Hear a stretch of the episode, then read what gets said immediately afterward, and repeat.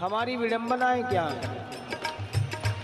कि हम जरा सी पूजा पाठ करते हैं, थोड़ा दान पुण्य कर देते हैं, थोड़े अनुष्ठान करवा लेते हैं, और बस शेखियाँ बघाड़ते रहते हैं। मैंने यूँ करवाया यूँ करवाया यूँ करवाया यूँ करवाया।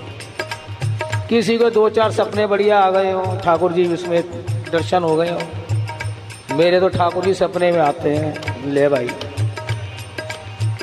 अब आते हैं तो फिर क्यों ढिंडोरों क्यों पीटते हो? कोई ऐसे एहसास, सुखद अनुभव होते हैं? क्या ज़रूरत है उन्हें बताने की? ये सब तो गुप्त रखने की चीज़ है। इससे सखी कहती क्या है प्यारे? तेरे लिए मैं जोगन का वेश तो बनाऊँगी, लेकिन दुनिया वालों की नज़रों में ना आ जाऊँ, इसलिए अपने आप को छिपाऊँगी। ये कहते हैं ना कि फूलों से आशिकी का हुनर सीख ले। फूलों से आशिकी का हुनर सीख ले। तितलियाँ खुद रुकेंगी, आवाज़ें ना दे। तितलियाँ खुद रुकेंगी, सदाएँ ना दे। क्या फ़ायदा? और फूल की तरफ़ देखो तो कैसी अद्भुत बात। खिला हुआ दिख रहा है, लेकिन हकीकत क्या है? फूल जब जानते हैं, ऐसा होता है। गुलाब के फूल को एक एक करके उसकी पंखड़ी खोलनी पड़ती है, कमल के फूल की भी खोलनी पड़ती है। यानी जिसका दिल छेदा गया हो, लेकिन फिर भी मुस्करा रहा है। उसी को तो फूल कहेंगे। और नीचे कितने भी कांटे हो, लेकिन मुस्कुराता रहता, खिला रहता। नीचे कांटे ही होने फूलों के।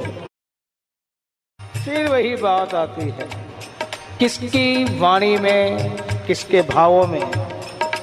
कितना उन्माद है, कितनी मस्ती है, पता चल जाता है।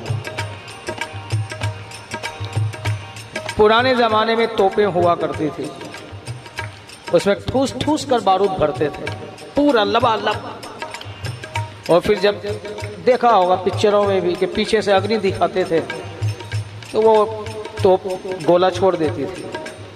और जितनी ज़्यादा उसमें बारूद भरी होती थी, वो गोला उतनी दूर तक जाकर मार करता था। यही बात यहाँ भी लागू होती है। किसी के कैसे भाव हैं, किसकी वाणी में कितना उन्माद है, ये पता चलता है। जो जितना ज़्यादा जिसका आंतरिक भजन होता होगा, उसके भाव, उसकी वाणी भी वैसी ही होगी। दूर तक मार करेगी। ये क्या कसौटियाँ हैं? ढिंडोरा लाख पीटे। इफ़ेक्ट पड़ने वाला नहीं। जितनी अंदर बारूद भरी हुई है, जितना अंदर का भजन भरा हुआ है, वही बाहर दूर तक मार करता है। लेकिन फिर वही बात, ये सब हैं आंतरिक मामले जो कि गुप्त रखने हैं। और हम तो क्या, किसी ने दस माला फेरने का नियम बना लिया? मैं तो रोज की दस माला फेरता हूँ। अरे क्या ज़रूरत है बताने की?